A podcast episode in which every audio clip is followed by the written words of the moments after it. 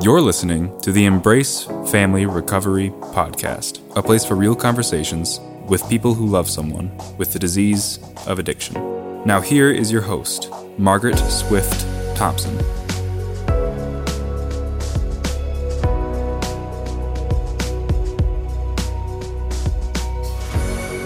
Welcome back.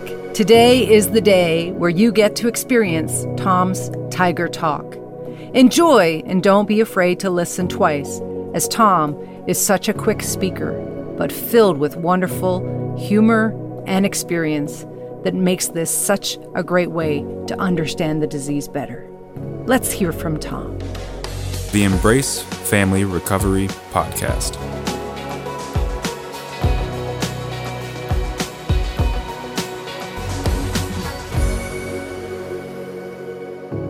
So back to our tiger.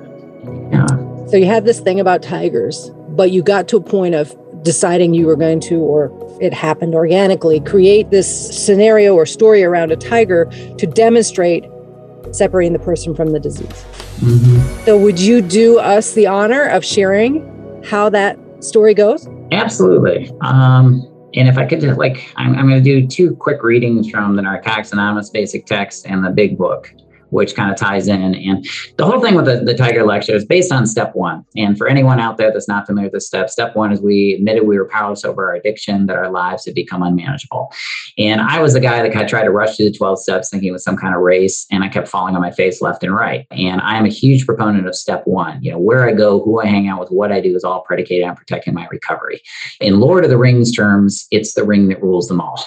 Being an addict alcoholic does not define everything about me, but if I take my off that one ball, everything collapses. My family, my friends, my career, my finances, my physical health, mental health, etc.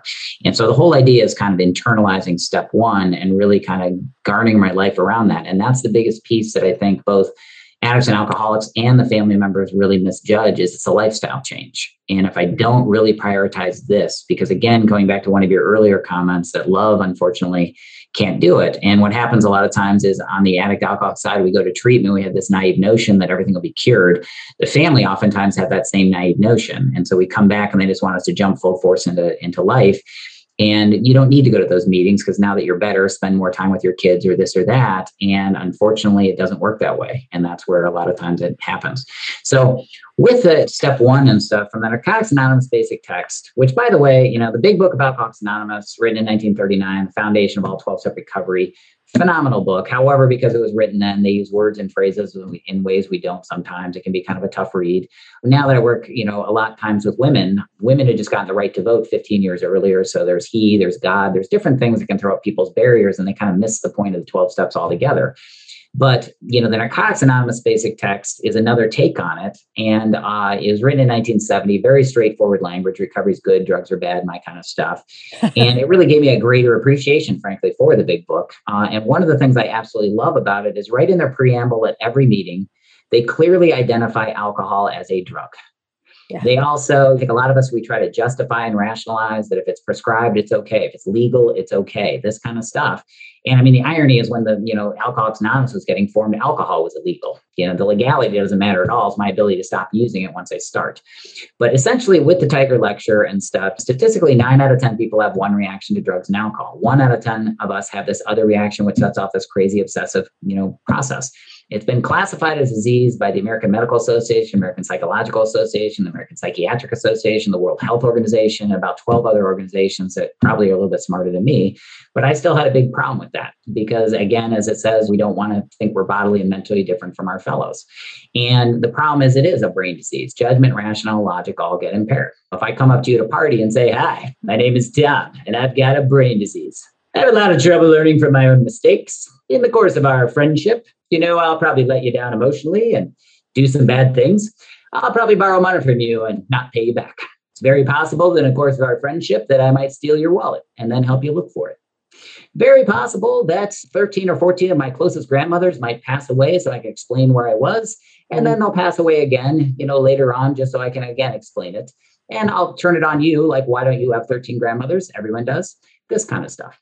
But the whole idea is we really buy into what we're saying and we take people along for the ride, and it's ridiculous. But the whole idea is the sooner people can identify do they actually have this abnormal reaction or not?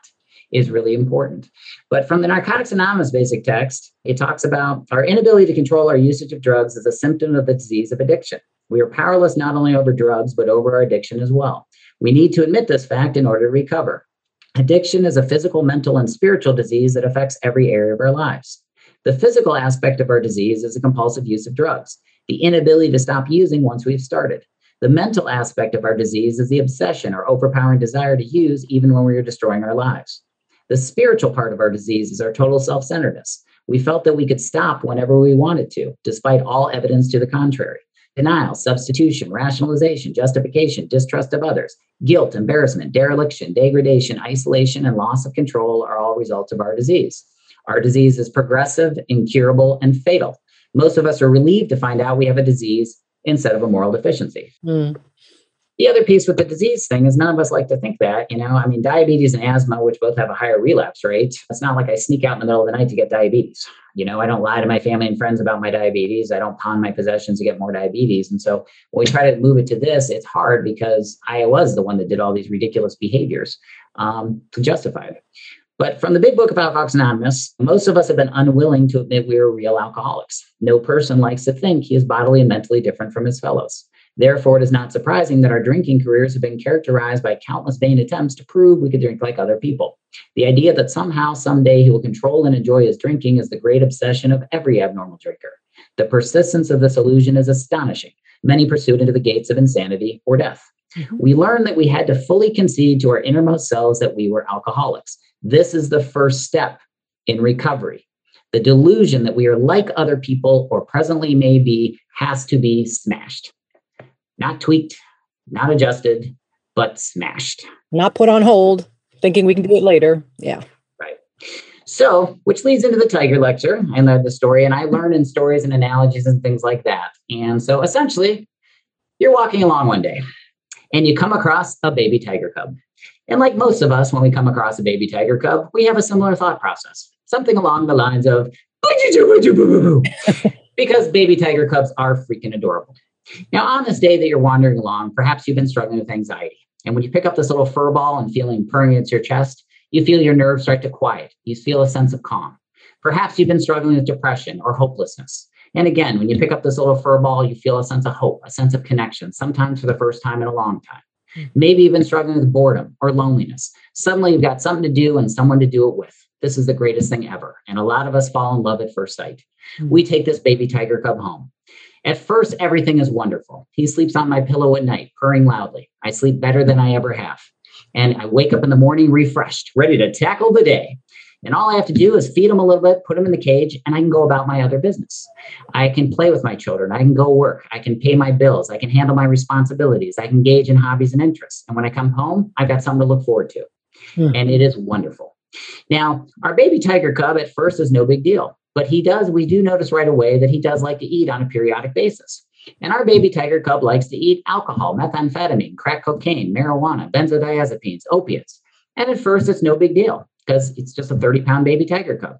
So I just feed him a little bit, put him in the cage, close the door, and I go about my other responsibilities. I hang out with my children. I go to work. I pay my bills. I engage in hobbies and interests, etc. And again, when I have something, you know, I come home, no big deal. Now, the thing is, a lot of us, we start getting really enamored with our tiger because when we're in close proximity to our tiger, we really do feel less anxiety, less depression, more creative, more hopeful, more social. It's the greatest thing ever. And a lot of us, we want to take it out a little bit more often. You know, some of us that struggle with shyness or loneliness, you know, we figure out quickly that if you bring a baby tiger cub to a party, people notice you because everyone wants to be near the person with the baby tiger cub because they're awesome. Some of us start noticing some other random things that are just magical about a baby tiger cub. I know for myself, for instance, when I'm in close proximity, I suddenly have way more rhythm, a lot more dance moves, more confidence. How are you doing? And so again, we become more and more enamored this tiger because it's fulfilling all these wonderful things. But the problem is, as this starts to progress in size and strength, a couple things start to happen.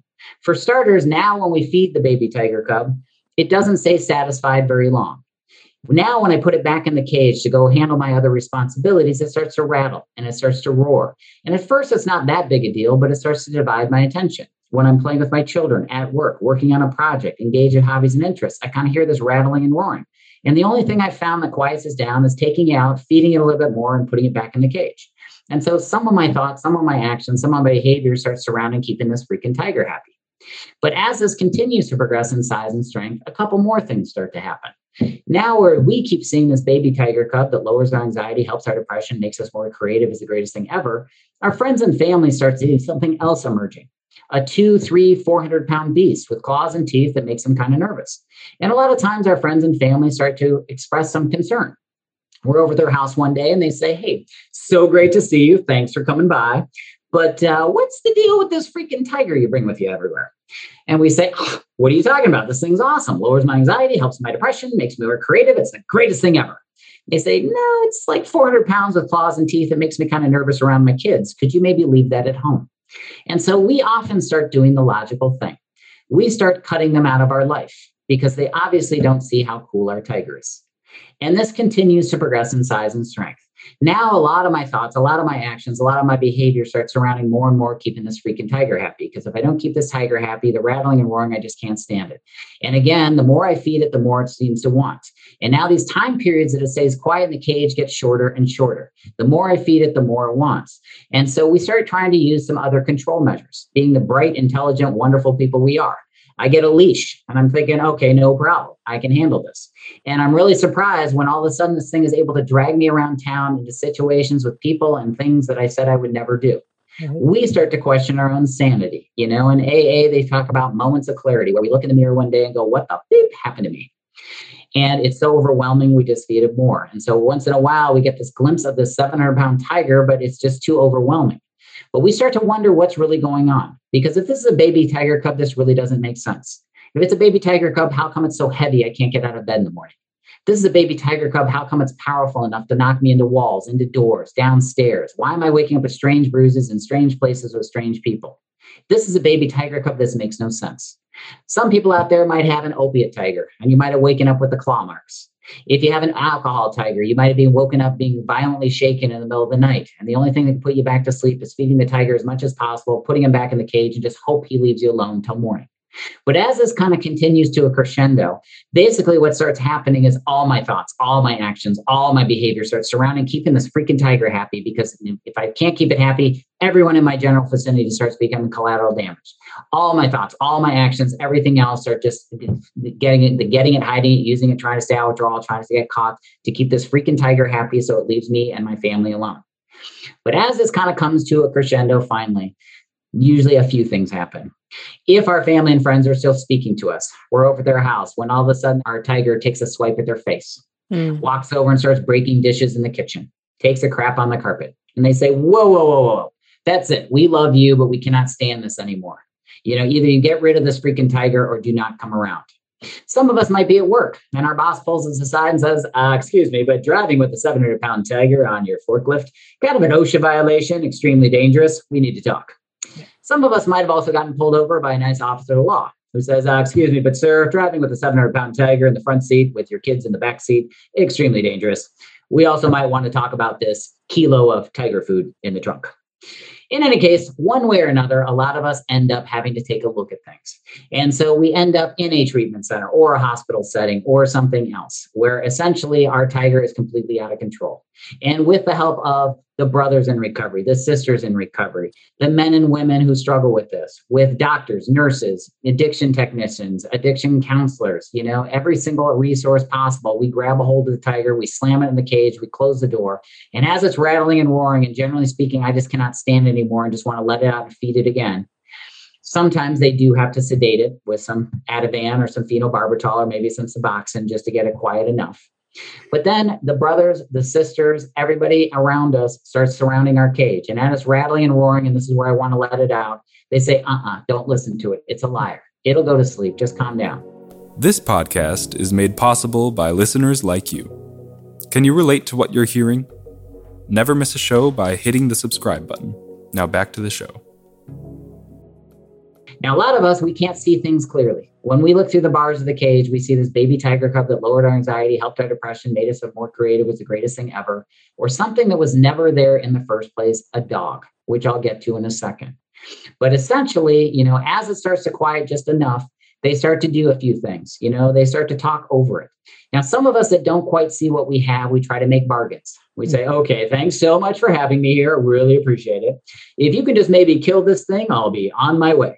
And we say, well, we've got some good news and some bad news for you. The good news is we can teach you how to keep it in the cage and put it to sleep. But no, it's unfortunately you are stuck with this for life. And they say, no, no, no. How about this? If I'm stuck with it for life, how about this? Can we make it cute and small and cuddly? Maybe teach it some tricks. Can we do that? We say again, sorry, but we can teach you how to keep it in the cage and put it to sleep. But again, you are stuck with this for life. And a lot of us have a similar thought process with that. We're like, what?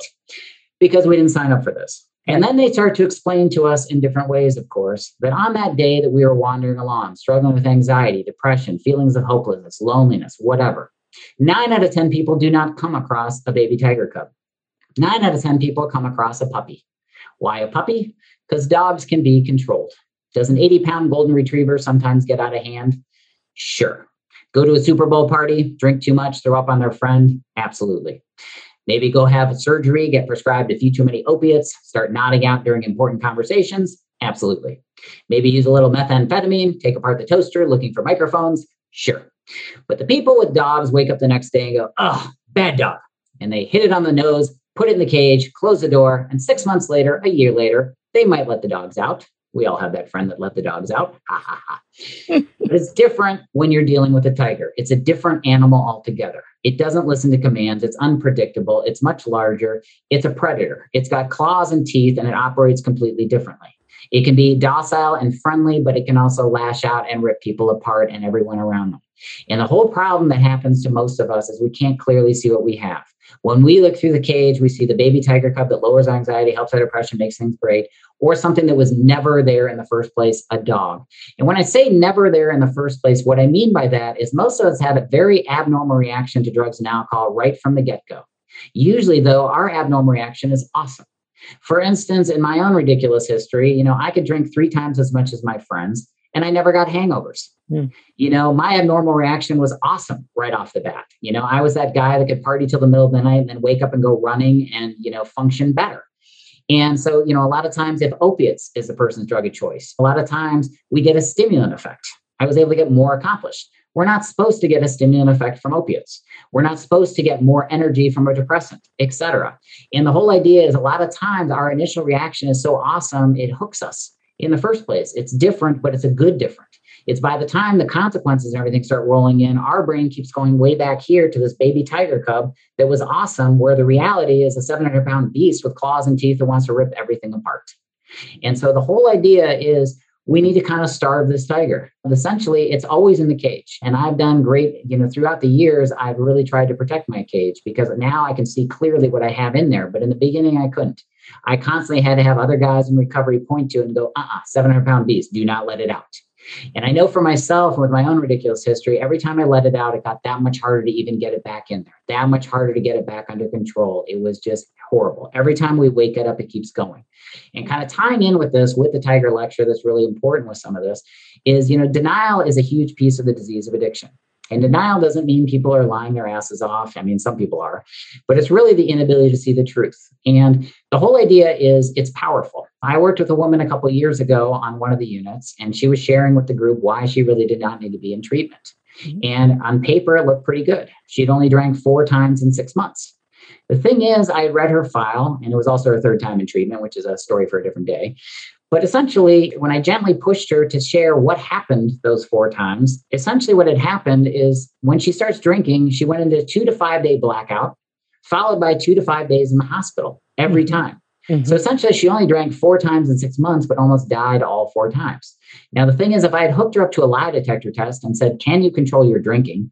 She would have said yes and passed with flying colors because her version of an alcoholic was someone that drinks every day someone that lives under a bridge, someone that has 14 DUIs or a bunch of legal consequences. It wasn't somebody that, you know, still had their family intact or whatever. And so she couldn't see it clearly. Right. She eventually did. But the whole idea is what I like to really focus on is the daily existence. What really happens? Does it really help my anxiety, help my depression, et cetera? It might have in the first part, but once it's fully grown, it's not. Mm-hmm. And that's where I think a lot of us get really stuck. And I have an educated theory that I think it takes about a year, give or take, to lose the obsession and the craving to use drugs or alcohol, or to use the tiger analogy to put it to sleep. And essentially, what happens to a lot of us is we can't stay sober long enough to break through the cycle. And so, say for instance, say today is your sobriety date, about a year from today, you're free. Yay! You lose the obsession, the craving. But a month from now, you pick up, you lose your job. So you use for a couple days or a couple weeks. Now it's a year from then. A month later, you get a new job. So you use for a couple days or a couple weeks to celebrate. Now it's a year from then. And essentially, every time we feed the tiger, so to speak, or feed the addiction, it wakes it up again. And it takes that much longer to get back under control. And so a lot of us get stuck in this cycle where I'm not particularly happy sober. I'm crawling out of my own skin. My anxiety's higher, my depression's deeper, my relationships are in turmoil, whatever. And I cannot imagine it being any easier. Once the tiger goes to sleep, it's way easier. The problem is, most of us, we can't even break out of the first three months. Mm-hmm. I was stuck in that cycle for eight years and paid some serious consequences. But the whole idea is that, you know, a couple of the statistics that I've read, and frankly, I don't believe in a lot of statistics because I think you can spin them any way you want. Right. But if you, I've seen with my own eyes over many years, is if we make it to 90 days, three months, we're about 80% more likely to make it to six months we make it to six months, we're about 80% more likely to make it to a year. And in my opinion, that's where things get markedly easier. And the whole idea, though, is keeping it in the cage and keeping it quiet long enough and keeping your cage guarded so that the miracle can actually happen it is really, really important. One of the things that I also share with the lecture and things like that is, again, the brain disease portion of this. We just cannot see things clearly. And there's a place in the big book of Alcoholics Anonymous they call the jumping off place. And someday he will be unable to imagine his life either with alcohol or without it. He will know loneliness such as few do. He will be the jumping off place. He will wish for the end. And that's essentially what starts happening to a lot of us, you know. And if you haven't gotten there yet, please stop digging. But essentially, you know, I know for myself that I kept relapsing, or I thought I was relapsing. It was more just active addiction because I couldn't stay sober long enough. Mm-hmm. But essentially, you know, over an eight year period, it, you know, I didn't feel comfortable in AA or NA because I kept using. I didn't feel comfortable in normal society because I wasn't normal and I had already come to that conclusion. And so my world started to get smaller and smaller and smaller until I started to know loneliness such as few do. I was at the jumping off place I wish for the end. I essentially wanted to blow my head off on a daily basis. And we do not have to live that way. It gets so much better once the tiger goes to sleep, but while it's still active, it's really hard to see things clearly. And I think a lot of people, again, like what we were talking about earlier with the podcast and stuff, is, you know, we try to ask all these questions why?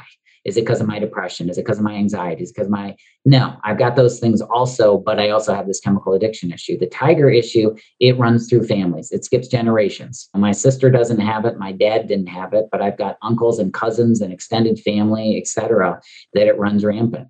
And the whole idea is for people to really understand what they're dealing with. Because again, people on the family side, they have a dog. And so they give helpful advice if you have a dog. Just put in the cage and don't feed it don't use today. Okay, thanks. Whereas I'm sitting here like crawling out of my own skin, like, how can you even say that to me? And it's great advice if you don't have this obsessive thought process, but it kind of falls short when you've got a 700 pound beast.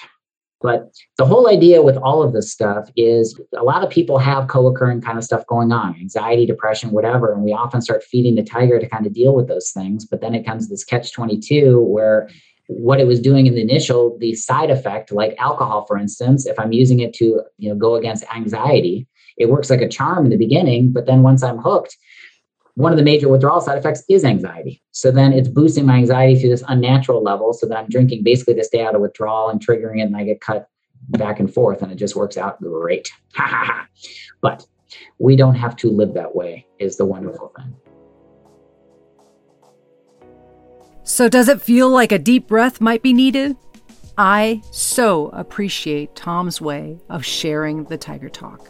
I think it's incredibly important to have different presentations and different approaches to learning. And as a visual learner, for me, Tom's Tiger Talk is perfect.